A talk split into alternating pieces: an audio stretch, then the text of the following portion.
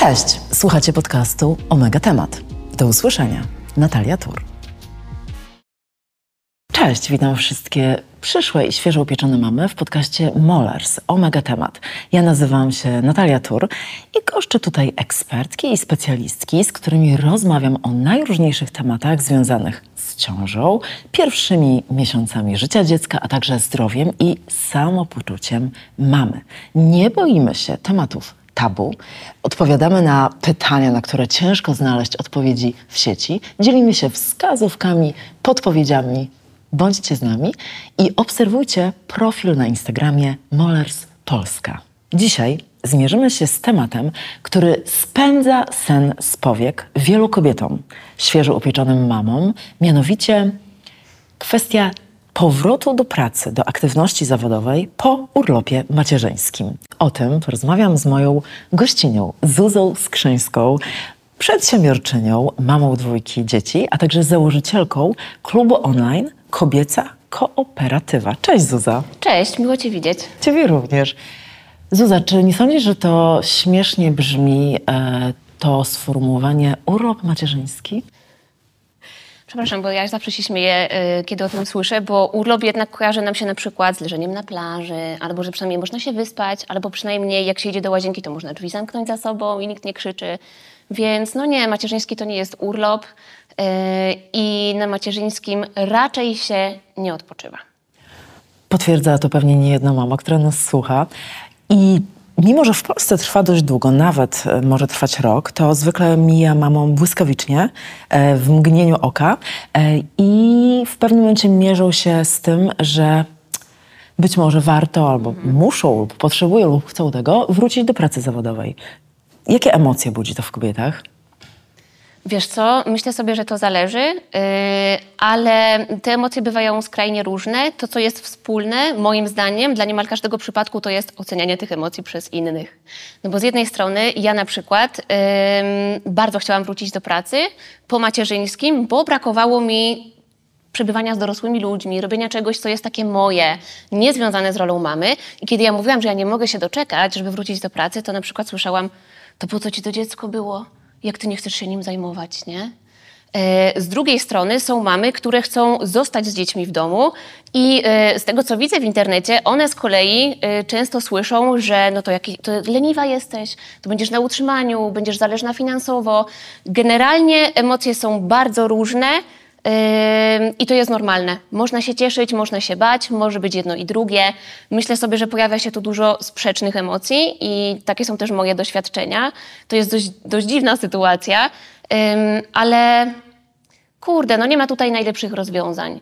I myślę sobie, że to jest coś, co pomaga kobietom i mi pomogło gdzieś tam z tymi emocjami się oswoić, bo no umówmy się, to jest różnie.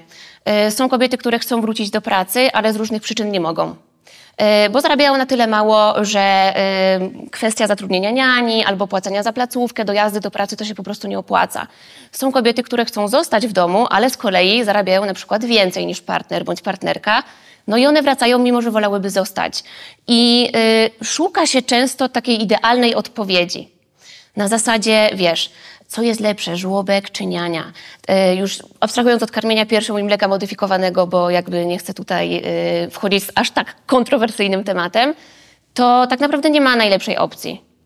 Czyli mówisz tutaj z jednej strony o takiej ambiwalencji uczuć, które e, możemy odczuwać, kiedy mm, będąc młodymi rodzicami chcemy wrócić do pracy. E, I to mamy do tego prawo. Mamy prawo bać się, mamy prawo cieszyć się, mieć nadzieję, złościć, ale to, na co zwróciłaś uwagę i myślę, że warto to podkreślić, to e, kwestia oceny społecznej, oceny osób z zewnątrz, która podpowiada nam, co powinniśmy zrobić. I która często jest dla nas ograniczająca, prawda? E, no tak, i tutaj jest taka pułapka, bo mm, ja widzę takie głosy w sieci, że często kobiety, które dokonały jakiegoś wyboru, na przykład y, przed końcem macierzyńskiego, wróciły do pracy zawodowej. Często my oceniamy innych przez pryzmat własnych doświadczeń, ale też przez pryzmat naszych obaw, lęków i czasem tego, czego się wstydzimy. I ja na przykład, kiedy y, wróciłam do pracy po macierzyńskim, po pierwszym macierzyńskim na etat w biurze, po drugim założyłam swoją firmę, Dostawałam dużo wiadomości na Instagramie od mam, które mówiły mi, e, a ty nie boisz się, że te dzieci, to nie będziesz miała z nimi takiej relacji, bo pierwsze trzy lata życia dziecka są najważniejsze. ta matka musi być ciągle, ale umówmy się, jak matka permanentnie dostaje pierdolca, to jakby lepiej, żeby te dzieci zostały na przykład z nianią, a mama, żeby trochę odżyła.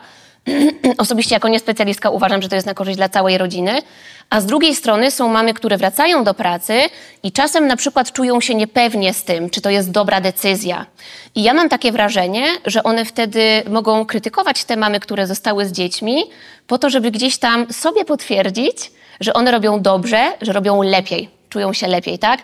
A, bo te to po prostu tutaj marnują czas, albo dziecko potrzebuje kontaktów społecznych, ono musi iść do, do żłobka czy do przedszkola. E, co to z tą matką? No ileż można tą samą gębę oglądać codziennie, nie? Więc zawsze znajdzie się ktoś, kto nas skrytykuje. I e, czasem ja też jako mama zastanawiałam się, jaką podjąć decyzję najlepszą dla mojej rodziny ale też taką, żeby mi się bardzo nie oberwało, czy to od mojej babci, czy od znajomych i tak dalej. No i nie da się, no po prostu zawsze jesteśmy krytykowani od dziecka, tylko czasem nie mamy tego świadomości, więc to jest dobra wiadomość dla nas, że każdy z nas to przeżył i nic strasznego się nie stało. E, cieszę się, że o tym wspomniałaś, bo warto zaapelować e, do innych mam i rodziców, żeby e, wiedzieli, że nie zawsze jest tak, jak im się wydaje, bo często w komentarzach pojawia się taka fraza ja bym tak nie mogła, ja bym tak nie mogła wrócić szybko do pracy, albo ja bym nie mogła tak późno wrócić do pracy. Oczywiście. Wszystko to tylko kwestia chęci i organizacji, moja droga. A, to też jest taka niezła fraza. Ja na przykład bardzo chciałabym zorganizować wrodzony temperament mojego dziecka tak, żeby był łagodniejszy, nie? Ale niestety do tej pory mi się nie udało. Czyli przyjmijmy do wiadomości, że e, każda z nas jest inna. Niektóre czerpią ogromną radość z nieustannego kontaktu z dzieckiem i wracania do pracy zawodowej po trzech latach, a inne już po kilku miesiącach marzą o tym i to nie ma nic wspólnego z miłością do dziecka. Mhm. Ale myślę sobie też o tym, yy, zahaczając trochę o tę kwestię organizacji, że oprócz tego, jakie my mamy potrzeby i yy, czego my pragniemy, to jeszcze są nasze warunki. Bo umówmy się, ale to, ile ma się kasy w domu, to też jakby ma wpływ na to, y, jak będzie wyglądało to, w jaki sposób my się utrzymujemy, tak? Albo przypuśćmy, że mamy taką sytuację, gdzie mamy y, samodzielne mamy, y, które nie mają na co dzień wsparcia partnera i na przykład nie stać je na nianie czy na żłobek. Więc jakby mm, ja jestem bardzo daleka od tego, żeby kogokolwiek oceniać, właśnie ze względu na to, że tak naprawdę my nigdy nie wiemy, co jakby jest y, po drugiej stronie. I mogę podać tutaj swój własny przykład, bo moje dzieci, zajmuje się nimi niania. Y, moje dzieci dopiero w tym roku idą do placówki, mają 3 i 5 lat, więc starsza córka już dawno mogłaby być w przedszkolu. I ja dostaję codziennie bardzo dużo pytań, jak ja tak mogłam, i ludzi bardzo dziwi, kiedy mówię wprost i otwarcie, że no mogłam, bo przez ostatnie dwa lata miałam wielkie załamanie psychiczne, depresję i po prostu miałam problem, żeby ogarnąć siebie w ciągu dnia, a co dopiero wspierać moją córkę, która jest bardzo wrażliwa w procesie adaptacji. I to nie wynika z tego, że ja nie chciałam, czy jakby wiecie, po prostu są czasem takie czynniki, Y, które są od nas niezależne i których inni nie widzą, no ale jednak i tak lubią sobie ocenić. No. Tak, macierzyństwo jest tak trudnym doświadczeniem, w ogóle rodzicielstwo, że już nie dokładajmy sobie jeszcze więcej problemów, oceniając siebie nawzajem. Mhm. Mm. Jesteś założycielką e, klubu e, Kobieca Kooperatywa. E, I czy mm, masz obserwacje związane z tym, jak kobiety radzą sobie właśnie z powrotem do pracy zawodowej? Mhm, nie radzą sobie. Nie radzą sobie i mówię o tym celowo, bo mam wrażenie, że dla nas, być może w Polsce, być może po prostu wśród kobiet, matek, radzenie sobie wyklucza odczuwanie emocji. Czyli jeżeli ja sobie dobrze radzę, to znaczy, że ja nie jestem smutna, nie jestem rozżalona, nie jestem zestresowana, tylko wszystko przyjmuję na klatę i wykonuję wszystkie rzeczy perfekcyjnie. Y, no a to tak nie wygląda. I myślę sobie o tym, że powrót do pracy to jest bardzo duże wydarzenie. E, urodzenie dziecka to jest duże wydarzenie i zmiana w życiu, ale kiedy my wracamy do pracy, to też zamyka się jakiś etap. E, są zupełnie nowe zmiany w naszej codzienności i naprawdę może się pojawiać w nas bardzo wiele emocji, z którymi możemy sobie nie radzić, czyli na przykład e, uważam, że to powinno być sportem narodowym matek. Wchodzimy wieczorem na 15 minut płaczu pod prysznicem i to, co jest postrzegane jako nieradzenie sobie, to tak naprawdę dziewczyny jest radzeniem sobie z emocjami, czyli po prostu wypuszczaniem ich z siebie, bo emocje to nie są ogórki, żeby je kisić. No. Świetna rada, którą warto sobie wziąć do serca. Czy jeszcze coś doradzasz e, mamom, e, które wracają e, do pracy? Doradzam im, żeby nieustannie od rana do wieczora się od siebie odpieprzały.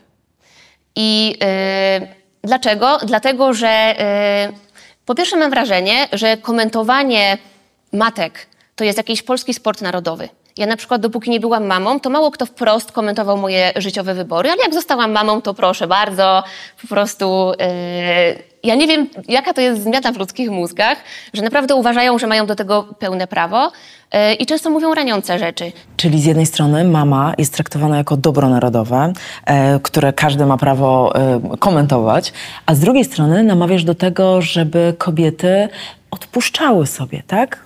Tak, i y, kiedy ja mówię o odpuszczaniu, ja celowo nie mówię o odpuszczaniu, tylko o odpieprzaniu i to naprawdę jest celowe, bo odpuszczanie kojarzy nam się z porażką.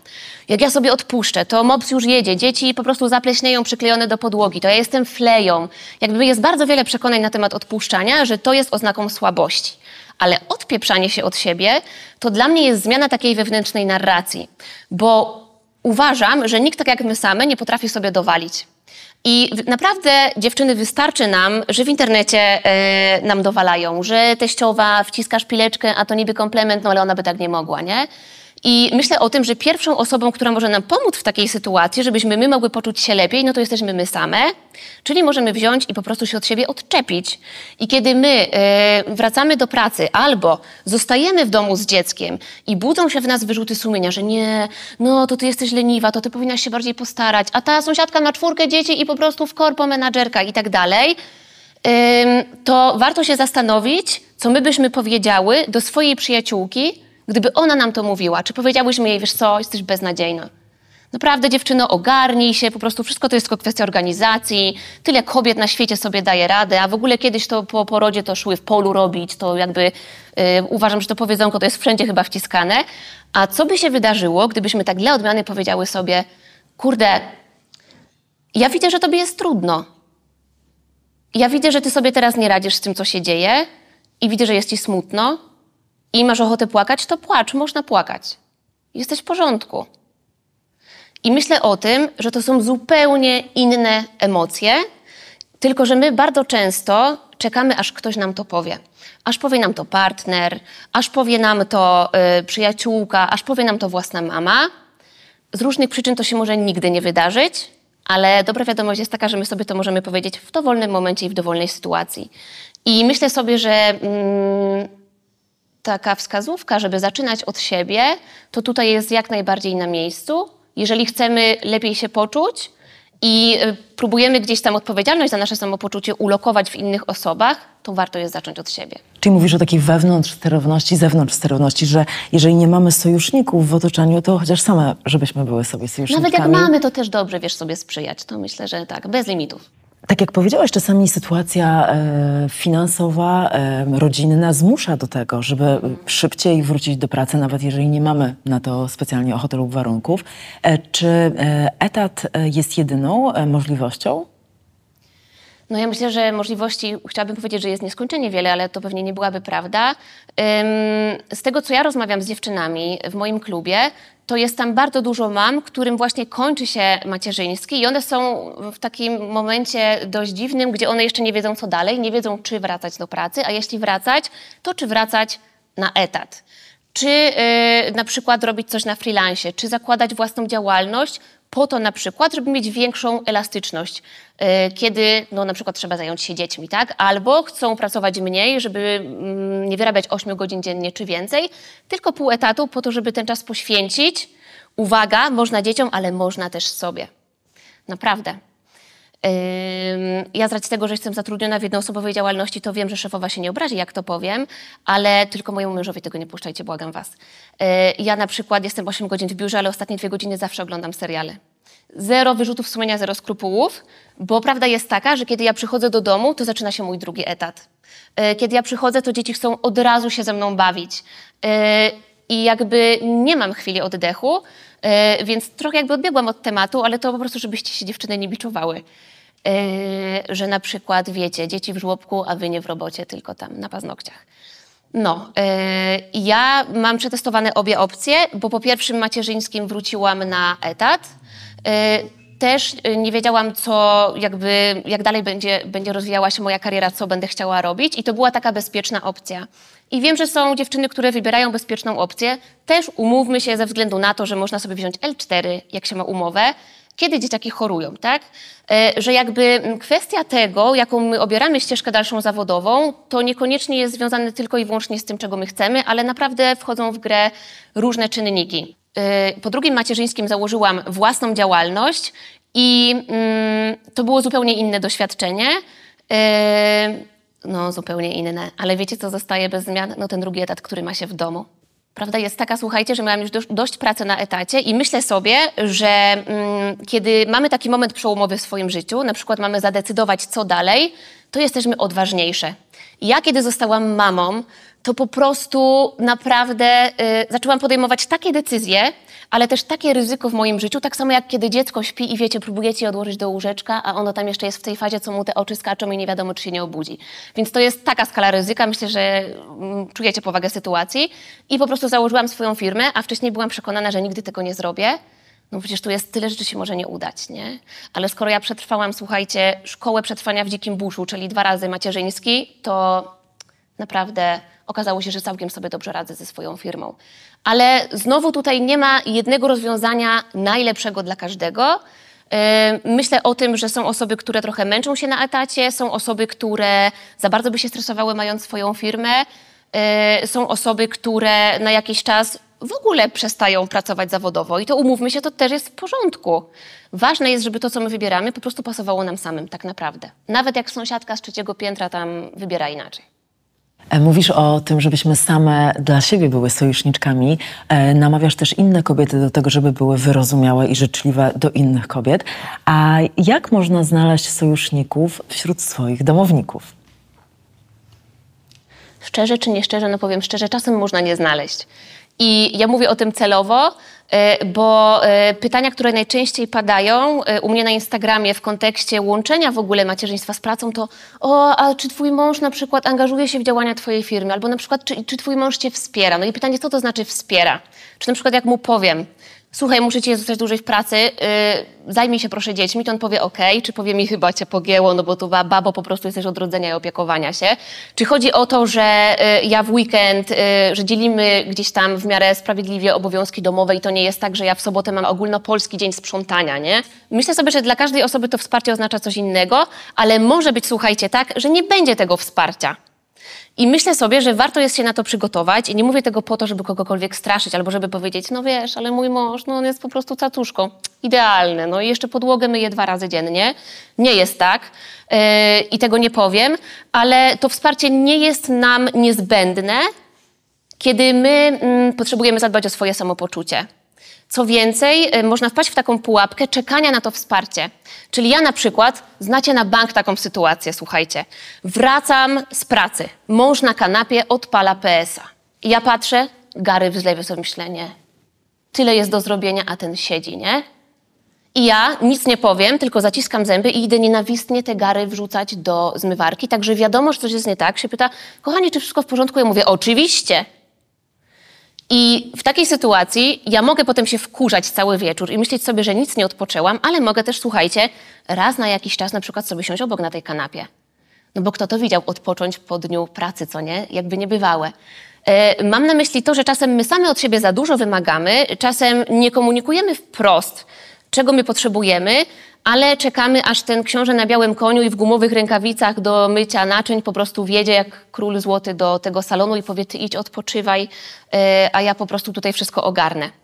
Ja nie mówię, że tak się nie zdarza. Pewnie się tak u niektórych osób zdarza, ale jeśli się nie zdarzy, no to jakby my wciąż możemy coś z tym zrobić.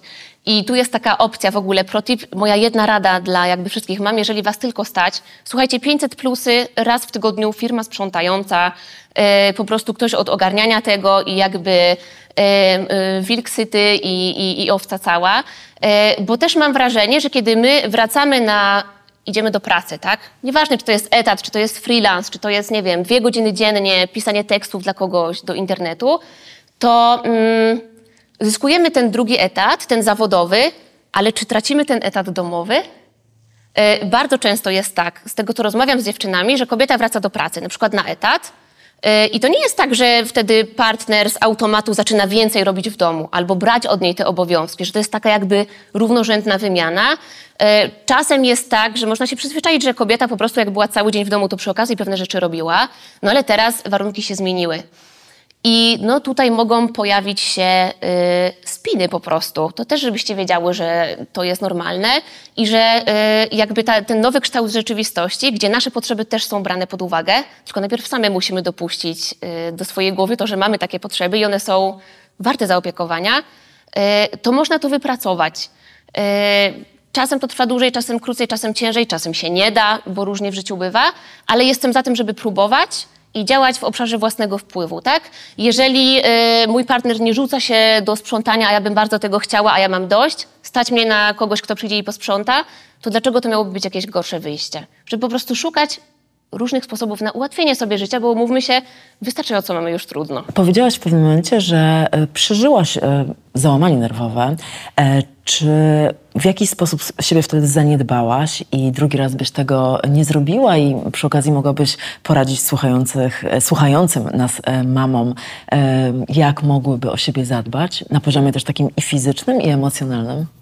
Nie wiem, czy macie tak jak ja, ale jak ja jestem głodna, to jestem strasznym człowiekiem. Naprawdę, po prostu poziom napięcia, kiedy ja jestem głodna, naprawdę sięga zenitu. Yy, Z drugiej strony jeszcze myślę sobie, że nikt tak jak matki nie potrafi ignorować takich podstawowych potrzeb. Na przykład wieczorem padam na twarz ze zmęczenia, ale jeszcze, okej, jakby jeszcze był ten serial na Netflixie, to ja bym przymknęła oko. Ale jeszcze na przykład, nie wiem, podłogi umyję, okna wyszoruję, nie wiadomo co zrobię. Ignorujemy takie podstawowe sygnały z naszego ciała. Yy, I u mnie to było też niejedzenie. Ja potrafiłam y, mojej córce, która ma wybiórczość pokarmową, czyli no naprawdę wybrzydza sporo, jeżeli chodzi o jedzenie, przygotować trzy różne wersje śniadania, a sama przypominałam sobie o godzinie 15 czy 16, że jeszcze nic dzisiaj nie jadłam, albo niech pierwszy rzuci kamieniem, kto nigdy tego nie robił. Jak już wykrawałam te kółka, to sobie obiecałam, że nigdy w życiu nie będę wykrawać, bo przecież dziecko może zjeść całe, jak ma na talerzu. Y, I zostawała taka taka ramka jakby z tych kółek, z tej szynki, no to ja po prostu to dojadałam. I to, co ja bym zmieniła i co zmieniłam, jak tylko się trochę podniosłam jakby z tego załamania i byłam w stanie w ogóle wprowadzać jakieś zmiany w swojej rzeczywistości, to zajebiste jedzenie dla matki po prostu. Nawet jak nikt w domu tego nie zje, bo nie wiem, lubicie jeść wege, a stary musi zjeść kotleta, no to sobie raz tego kotleta zamówi, żeby po prostu pamiętać o takich swoich podstawowych potrzebach. Ja wiem, że to jest łatwo powiedzieć, nie? E, Już nie będę mówić nawet o śnie, no bo to jest w dużej mierze zależne od tego, jak nasze dzieci się budzą, ale chociażby o tym jedzeniu, bo po prostu to jest tak podstawowa i prosta sprawa, a myślę, że, że w natłoku różnych zadań i obowiązków to bardzo łatwo jest o tym zapomnieć. Pozwolę sobie trochę podsumować. E, Bycie wobec siebie życzliwym, uważnym, odpuszczanie sobie, jak nazywasz, odpieprzanie sobie, e, dieta, niezapominanie o tym, by jeść, by mieć czas dla siebie, by mm, nazywać różne emocje. Czy coś jeszcze byś dodała e, do tej wyliczanki? E, Jeśli miałabym jeszcze mm, taką jedną ważną rzecz powiedzieć, to byłoby to zbadanie się. Bo nie wiem, czy wiecie, ale jest coś takiego jak na przykład poporodowe zapalenie tarczycy, które może się pojawić nawet do roku po porodzie i u kobiet, które nie miały problemów z tarczycą. E, Macierzyństwo i stres y, z nim związany i to, że my zapominamy o tym wartościowym jedzeniu, a umówmy się, to się zdarza, no to może sprawić, że będziemy mieć pewne niedobory. I w moim osobistym przypadku, przy okazji mojego załamania nerwowego, okazało się, że miałam spore niedobory, między innymi witaminy D, która y, mi pogłębiała te objawy, ale dowiedziałam się też, że takie niedobory same w sobie mogą dawać y, mogą jakby wyglądać trochę jak stany depresyjne. Więc dziewczyny, jeżeli wyczujecie, że jesteście bez energii, że jesteście bardzo zmęczone, to z jednej strony to może być trud macierzyństwa, a z drugiej strony to może być prosta rzecz, y, jaką jest po prostu no, uzupełnienie niedoborów. Zadbanie o to, żeby ta witamina D, jak ją podajemy dzieciom, to żeby podawać też sobie i podobnie jeżeli chodzi o kwasy omega-3. Dlaczego? Bo one, słuchajcie, wpływają na skupienie. Teraz to takie moje oderwanie od rzeczywistości to taka zajawka czegoś takiego, co nazywa się mommy brain.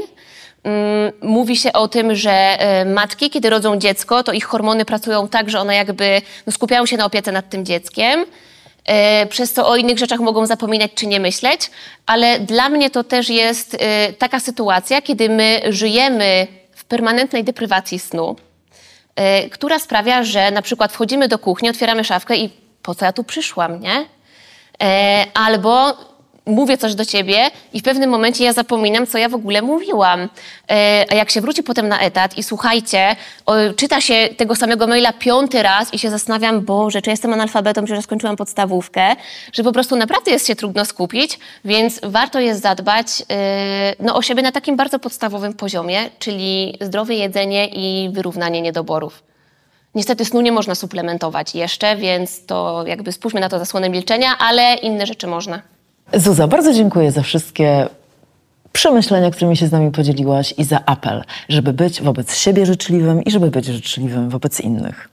Y, Ja dziękuję za zaproszenie i za to, że y, oddałaś mi głos, bo umówmy się, jest wiele rzeczy, które są mało brokatowe i są trudne w macierzyństwie, o których wiele osób też nie chce mówić, a jednak myślę sobie, że dla dobra nas, dla naszego samopoczucia, ale też dla dobra naszych dzieci, naszych synów, którzy będą ojcami i naszych córek, które będą matkami, jednak no dobrze jest o czymś powiedzieć po prostu tak na głos, wiecie, i, i uznać, że tak po prostu może być i że coś możemy z tym zrobić. Dziękuję bardzo. W tym podcaście nie boimy się tematów tabu i ty jesteś tutaj doskonałym przykładem Dzięki. e, tego. I to już wszystko w tym odcinku podcastu Molers Omega Temat. Dziękuję, że z nami byłyście i zapraszamy do wysłuchania kolejnych odcinków na Spotify oraz na platformach podcastowych Apple i Google. Do usłyszenia.